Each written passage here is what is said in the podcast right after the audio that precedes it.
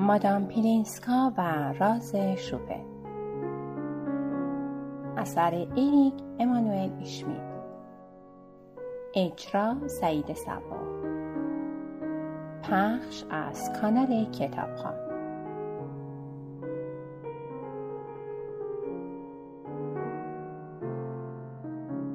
هفته بعد درخواست مادام پلینسکا را اجابت کرده بودم، اما با حال ناخوشی به خانه‌اش رفتم. از دخالتش در زندگی شخصیم خوشم نمی آمد. 2 ماه پیش که دیده بودمش درخواست ساده‌ای از او داشتم، اینکه در نواختن پیانو پیشرفت کنم. از آن روز به بعد نه تنها موقع طلوع خورشید گل چیده بودم، به سکوت گوش داده بودم، روی آب حلقه ساخته بودم، حرکت شاخ و برگ‌ها را با دقت نگاه کرده بودم، بلکه حتی حریم خصوصیم هم تحت تاثیر حرف‌های او قرار گرفته بود. آن شب بعد از دیدار آن دختر، از اینکه شیفته آن لهستانی عجیب و غریب شده بودم پشیمان بودم و وقتی در خانه‌اش را می‌زدم دنبال بهانه‌ای می‌گشتم که کلاس را تعطیل کنم. در را که باز کرد نگاهی به من انداخت و انگار حالم را فهمید. بدون هیچ حرفی با رفتاری تلخ کنار رفت و دعوتم کرد که وارد شوم. در سالن با رنگ پریده لبهایش را گاز گرفت. امروز میخواین قطعه اجرا کنین نه؟ از اینکه این همه پول داده و یک بار هم پشت پیانوی پلیل ننشسته بودم خسته شده بودم. گفتم بله حتما. به صندلی اشاره کرد و گفت بفرمایید. چند قطعه برایش اجرا کردم. مادام پلینسکا مثل یک معلم دقیق حرکات انگشتانم را اصلاح می‌کرد. هارمونی را برایم توضیح می‌داد. مراقب بود که انعطاف مچم را حفظ کنم و حرکت دستم روی کلاویه‌ها درست باشد. بالاخره از اینکه به من احترام می‌گذاشت احساس پیروزی کردم. بعد از 1 ساعت گوشهایم خسته شده و مغزم درد گرفته بود. کلاس را تمام کردم. پول کلاس را حساب کردم. از من تشکر کرد. اسکناس ها را مرتب کرد و تا جلوی در همراهم آمد. در آستانه در با حالت رنجوری نگهم داشت. از کلاستون راضی بودین؟ خیلی زیاد. اونقدر که دوست داشتین تمرین کردین؟ بله. خوب کارتون رو اصلاح کردم؟ عالی بود. چین لبهایش باز شد. دیگه نیای. ببخشید. اگه از این شکل آموزش خوشتون میاد دیگه نیاین اینجا. من از این کار متنفرم. میگرنم عود میکنه و فشارم اونقدر بالا میره که میخوام خودم رو از پنجره پرت کنم بیرون. زندگی اونقدر طولانی نیست که چنین عذابی به خودم بدم. اما چون متوجه شدم ناراضی هستین تصمیم گرفتم که کلاس سنتی داشته باشین. کاری که 1 بار در سال انجام میدم. با این سنم دیگه توان این کار رو ندارم. خداحافظ. در را بست. 1 ساعت بعد هنوز عصبانی بودم. این من بودم که باید این رابطه را تمام میکردم، نه اون. غرورم اجازه نمیداد که او اینطور غافلگیرم کند. از روی بیکاری تا پارک لوکسامبورگ قدم زدم. روی نیمکتی فلزی نشستم. به بازی پسر بچه ها نگاه کردم که قایق‌های کوچکشان را روی دریاچه پرت می‌کردند. بعد علی‌رغم میلم به وزش باد در میان برگ‌ها نگاه کردم. به حرکت بوته‌ها 2-3 تکه سنگ در آب انداختم تا حلقه درست کنم و در حالی که غرق آرامش بودم به سمت گل‌ها خم شدم. فهمیده بودم. بعد از ظهر به مادام پلینسکا زنگ زدم. خواهش کردم که من را ببخشد و کلاس من را ادامه دهید. من پیش شما خیلی چیزا یاد میگیرم مادام پلینسکا. نه فقط شوپن، نه فقط موسیقی، بلکه زندگی کردن رو یاد میگیرم. پس اجازه میدین طبق روش خودم پیش برم؟ قطعا. خیلی خوب. پس ادامه میدین. وای ممنون، بی نهایت ممنونم. صدایش را صاف کرد. راستی امروز صبح به نصیحت من گوش کرده بودین. تمرین را انجام داده بودین. متوجه شدم. چون خیلی بد اخلاق بودی. اما این انعطاف بیشتری داشتی. معذب گفتم چقدر خوب. برای هفته بعد این تمرین را انجام میدی. با هیجان گفتم حتما انجام میدم مادام پلینسکا. اسمش چی بود؟ اسم کی؟ دوستتون. جرأت نداشتم در مورد روابط آزادانه‌ام چیزی به او بگویم. برای همین اسم یکی از معشوقه هایم را گفتم. دومینیک. خیلی خوب. کاری ندارم به اینکه رابطه شما با دومینیک چجوریه. اما چه؟ اون چیزی نبود که من انتظار داشتم. احساس میکنم که تو رابطتون طوری رفتار میکنین که انگار وارد یه تونل شدین. فقط به خروجی نگاه میکنین. دنبال لحظه نهایی میگردین. صادقانه بگم. دلم میخواد قبلش رو دوست داشته باشین. میدونی؟ میخوام این غلیان احساسات فقط با یه چیز همراه باشه. متوجه هستی؟ از سکوتم متوجه شد که حرفش را میفهمم و ادامه داد. روی هر لحظه تمرکز کنی. دفعه بعد که دومینیک رو میبینی به قطره‌های شبنم فکر کنی. به حلقه‌های روی آب. به برگ‌ها تو شاخ و برگ درخت‌ها. به صدای نازکتر از یک تار مو. چشم. دیروز تو روزنامه خوندم که بزرگسالان بیسواد رابطه‌شون 7 دقیقه‌ای به پایان میرسه. اما همینا وقتی تحصیلات درست و حسابی دارن حدوداً 20 دقیقه طولش میدن. بنابراین حدود 1 ساعت وقت بذارین. چی؟ فکر کنم شما تحصیلات عالیه دارین. پس نباید قبل 1 ساعت تمومش کنی. 1 ساعت. شنیدین؟ این یه دستوره. ممنون مادام پیلینسکا. تا شنبه. وقتی تلفن را قطع کردم از خودم پرسیدم از آن کلاس چه انتظاری دارم و چرا در جواب سوالش در مورد اسم معشوقه‌ام گفته بودم دومینیک. شنبه با خلقی خوش به کلاس رفتم. هفته فوق‌العاده‌ای را با دومینیک گذرانده بودم. چنان به دستورات مادام پلینسکا گوش داده بودم که دخترک دیگر از من جدا نمی‌شد. پشت پیانو نشستم. در بدن و ذهنم آرامش فوق‌العاده‌ای حس می‌کردم. مادام پلینسکا پیشنهاد داد لالایی رو بزن. موقع نواختن لالایی انگشتانم نرم و مخملی تکان می‌خوردن. صدا زاده می‌شد و می‌مرد. فرمانپذیر، راحت.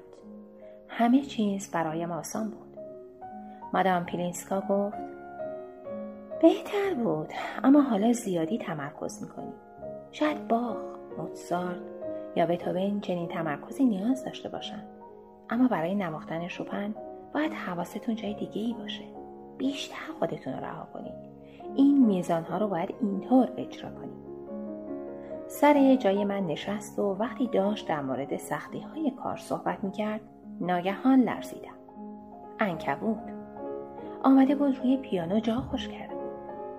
یعنی در این 2 هفته مادام پلینسکا آپارتمانش را تمیز نکرده بود؟ یعنی چشمش خوب نمیدید؟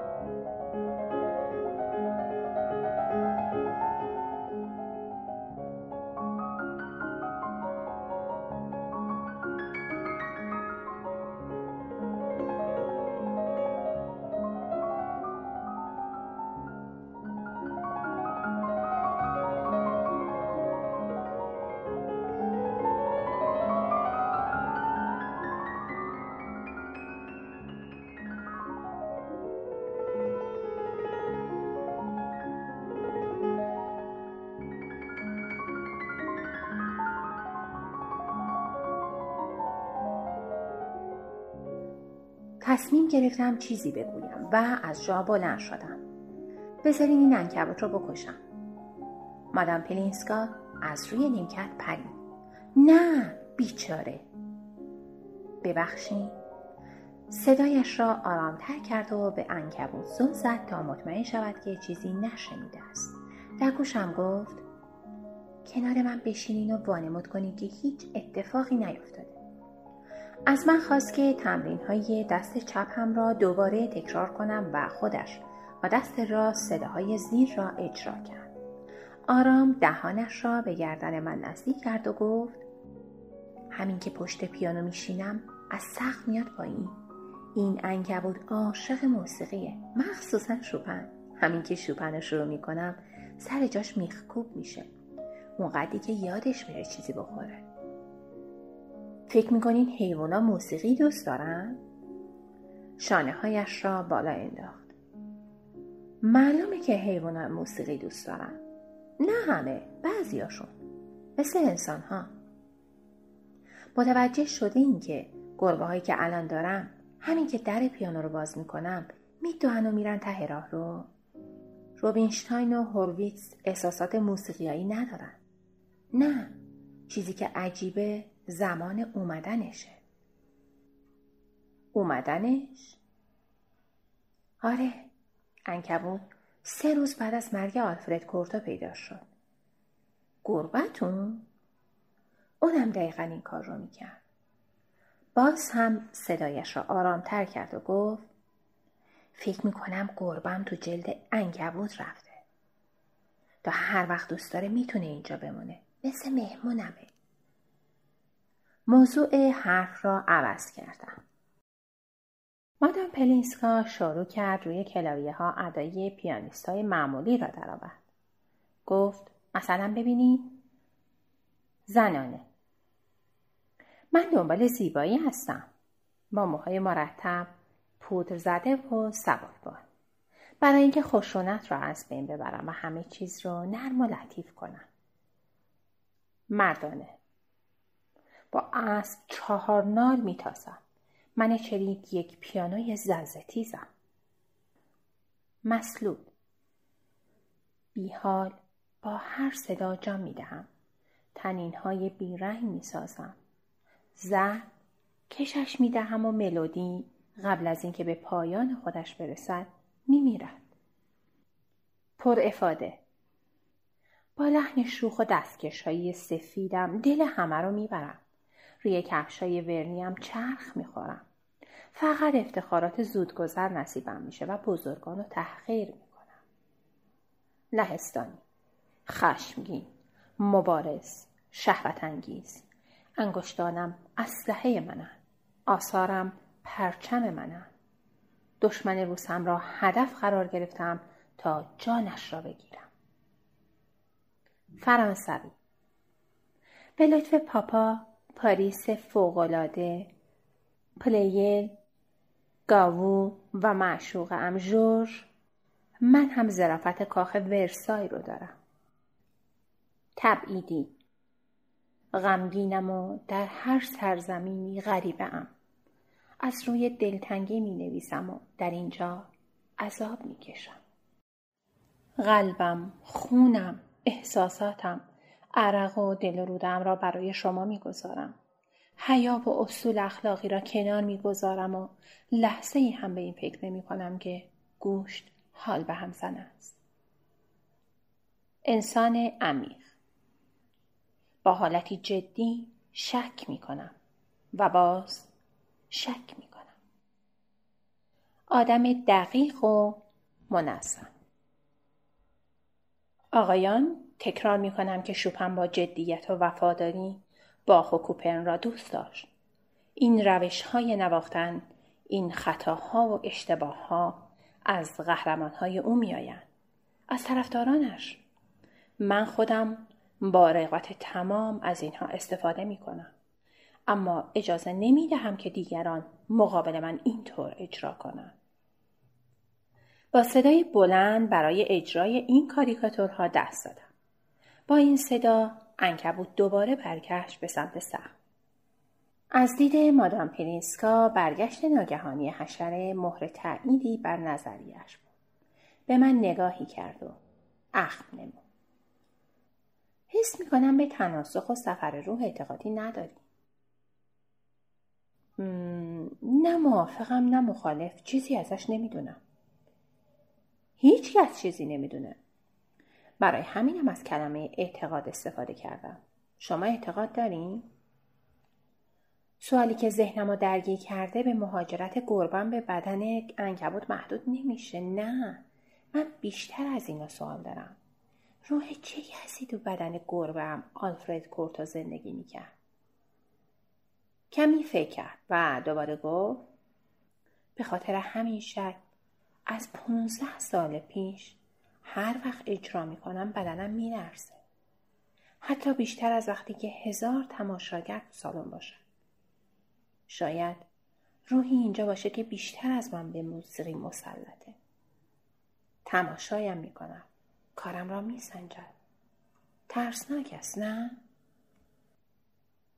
لحظه ای که دکمه آسانسور را فشار دادم تا به طبقه ای که بودم بیاید، همانطور که در فکر بودم زیر لب گفتم مادام پلینسکا، راز شوپن چیست؟ رازهایی هست که نباید به عمقشون پی برد. تنها باید حفظشون کرد. اگه همراهتون باشن شما رو بهترین میکنن. بعد رو به من کرد و گفت شما تغییر کردین. با این حال هنوز چیزی هست. به من بگی. چیزی هست که ناراحتم میکنه. دوستتون. اسمش چی بود؟ دومینیک. بله، دومینیک. به چشماش نگاه کنی. یعنی چی؟ وقتی کنار اون هستی به چشماش نگاه.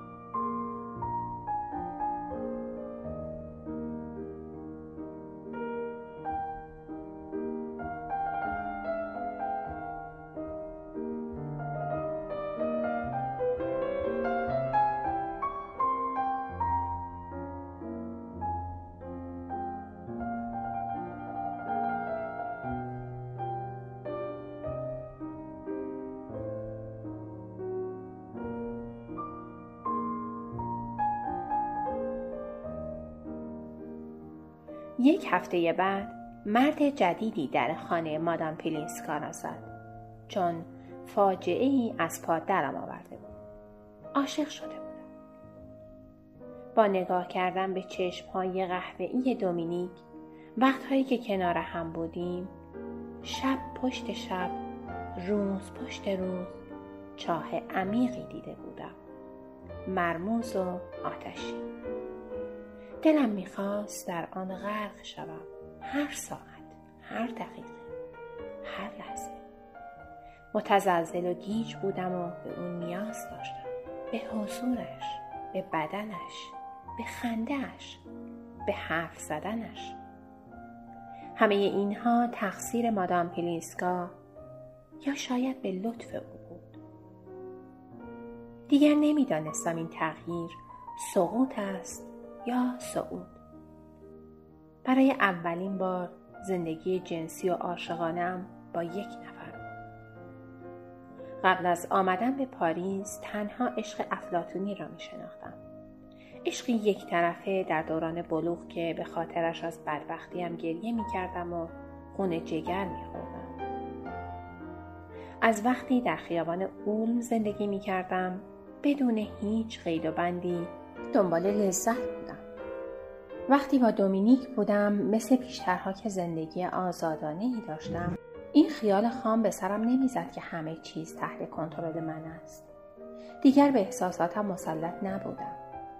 احساسی بزرگتر و قویتر از من داشت در خودش غرقم میکرد و از من میخواست که تسلیم شوم.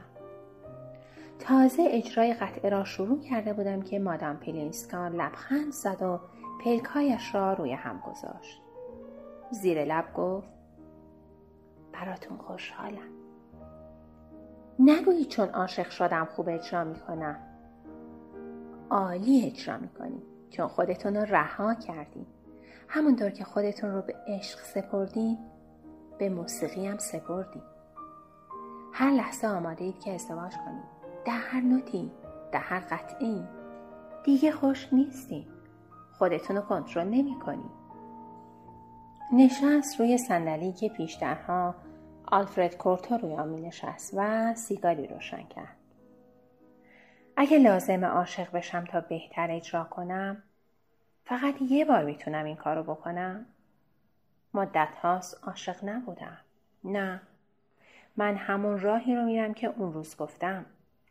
ماجرای خواننده‌ای که از مریم حیله‌گرتر بود، آدم فرومایه‌ای که تنها وقتی با همسرش بودن رابطه داشت، صدای زیرش را عالی اجرا می‌کرد.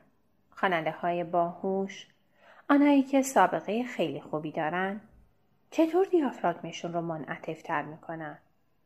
به یاد خودشون میارن. از احساساتشون خاطره‌ای تو ذهن نگه می‌دارن و هر زمانی که نیاز داشتن دوباره مرورش می‌کنن. من هم وقتی اجرا می‌کنم همین کار رو می‌کنم.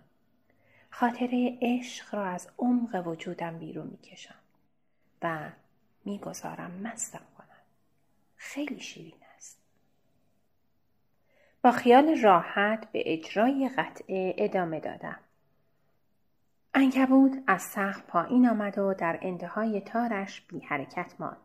مادام پلینسکا با چشم به حشره اشاره کرد و گفت تا حالا هیچ وقت به خاطر شما از جاش تکون نخورده بود. به نظر او رفتار آن حشره کاملا تایید می‌کرد که من پیشرفت کردم.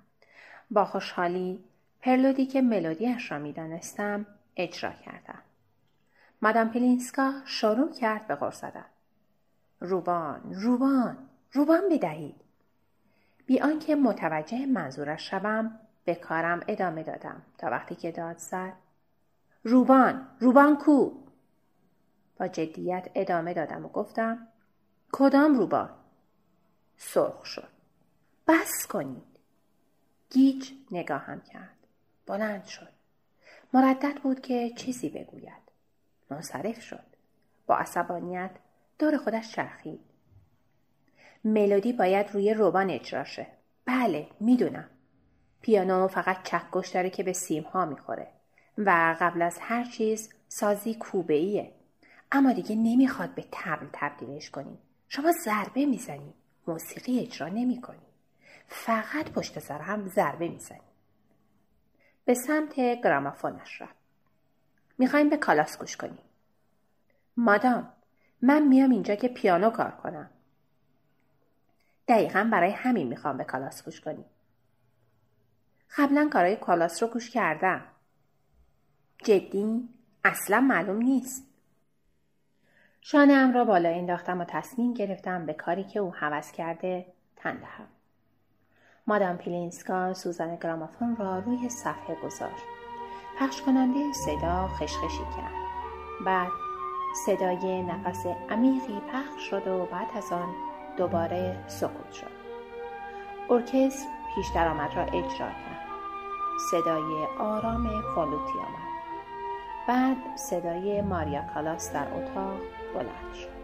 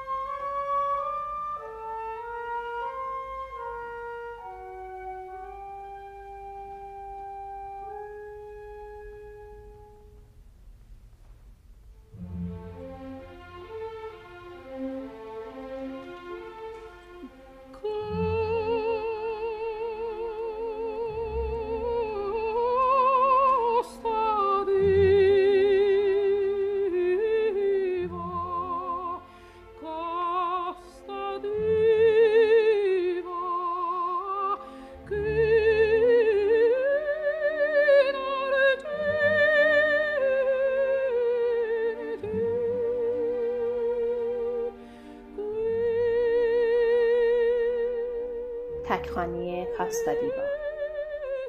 آوازخوان از دستگاه بیرون پریده بود تا تمام حواس ما را تصاحب کند و پرشور، هیجان زده و پرقدرت مقابل بلندگوها ایستاده بود. تقریباً تهدیدآمیز بود.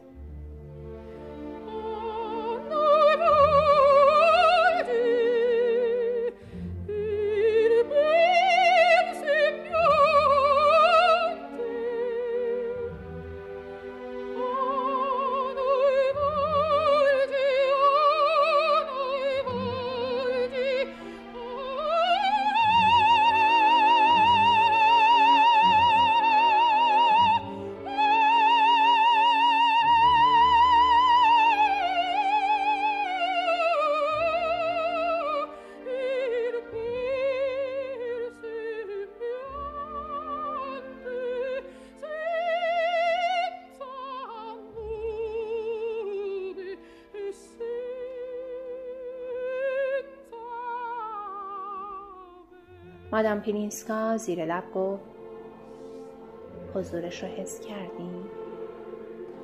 کاملا. دلیلش چیه؟ کالاس در این اجرا خواننده نیست، یک شخصیته. در یک اپرا این زن قهرمان برای پریدن روی صحنه دلیل داره. ضرورتی هست که به حرکت وامی داردش و مثل کمانی میکشدش. کاری برای انجام دادن یا حرفی برای زدن داره.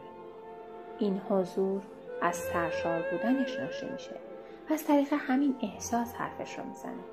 اونایی که تهی هستن نمیتونن کمترین حضوری داشته باشن. بازیگری تزئینی رو میشناختم که نه، ترجیح میدم سکوت کنم، پناه برم. آواز پر احساس و انسانی ادامه پیدا کرد. شبیه یک تصویر بود. صدای کالاس تبدیل می‌شد به مدادی که روی صفحه سکوت حلقه‌هایی رسم می‌کرد. 2 یا 3 دفعه صدای جیغ مانندی حس کردم. 2 یا 3 دفعه احساس کردم روی صدای بمش خیلی تاکید می‌کند و صدای زیرش کمی تصنعی است. 2 یا 3 دفعه احساس کردم صدایش در حباب لام حبس شده است. گفتم لزوماً هم زیبا نیست. کم پیش میاد زیبا باشه، اما همیشه واقعیه. صداهای زیباتر هم بودن، اما خواننده‌ای بزرگتر از اون وجود نداره. اهمیت ساز کمتر از چیزیه که ما فکر میکنیم. اول صدای کالاس شبیه شیره‌ای غلیظ، فشرده، سیاه و سنگین بود و مجبور شد تصفیه و پاک و نرمش کنه. اوه وای که چقدر شگفت‌انگیز! مثل یه آدم نزدیک بین و چاق آواز میکنه. یعنی چی؟ مثل یه سموکار عینکی. آها، مگه عکسای جوانی کالاسا ندیدی؟ شبیه یه ماموته با 2 تا ذره‌بین روی چشماش. مادام پلینسکا تو 28 سالگی نزدیک به 100 کیلو بود و دیگه رهبر ارکستر رو در جایگاه زیرین ارکستر در جلوی صحنه نمیدید. برای همین هم فوق‌العاده میخوند. وقتی نوتاش رو به تاریکی، یعنی برای تمام دنیا اجرا میکرد، مثل آدم چاقی که میخواست با صداش دیگران را مسحور کنه میدرخشید. بعد وقتی که لاغر شد فوق‌العاده شد. انگار نهنگی ونوس رو پشت خودش پنهان کرده بود. حیف، فاجعه از همینجا شروع شد. سراشیبی کشنده. رژیم صداش رو خراب کرد، روحش رو خراب کرد. لاغر، کشیده و خوشنقش شد و تونست دیگران را به شکل دیگری اغوا کنه. رقیب بهتری مانکن‌ها شده بود. از خواننده دیگری خبری نبود، چون دیگر لازم نبود. کالاس زشت فوق‌العاده آواز می‌خوند. کالاس بی‌نقص روز به روز بدتر می‌خوند. حالا دیگه کمبود همیشگیش را نداشت. دسته گرامافون را بالا برد. ماریا کالاس و ارکستر اسکالا ناپدید شدند. هیچ وقت به اندازه کافی در مورد خطر رژیم‌های غذایی حرف نمی‌زنند. گفتم شایدم اینطوری شکوفا شد. چه حرف خنده داری؟ در نهایت لاغر، خشک، بد اخلاق، گوشه نشین و فوق‌العاده حوصله سربر شده بود. تو خیابان ژورژ ماندل تو منطقه 16 پاریس مرد. اون ساخته شده بود تا کرم ابریشم باشه، نه پروانه. صفحه را گذاشت در جلدی که روی آن تصویر صورت زیبایی دیده میشد. شهرت کالاس یه سوء تفاهم بزرگ بود. به عکسای الهه نگاه میکنیم در حالی که صدای یک فوک رو میشنویم.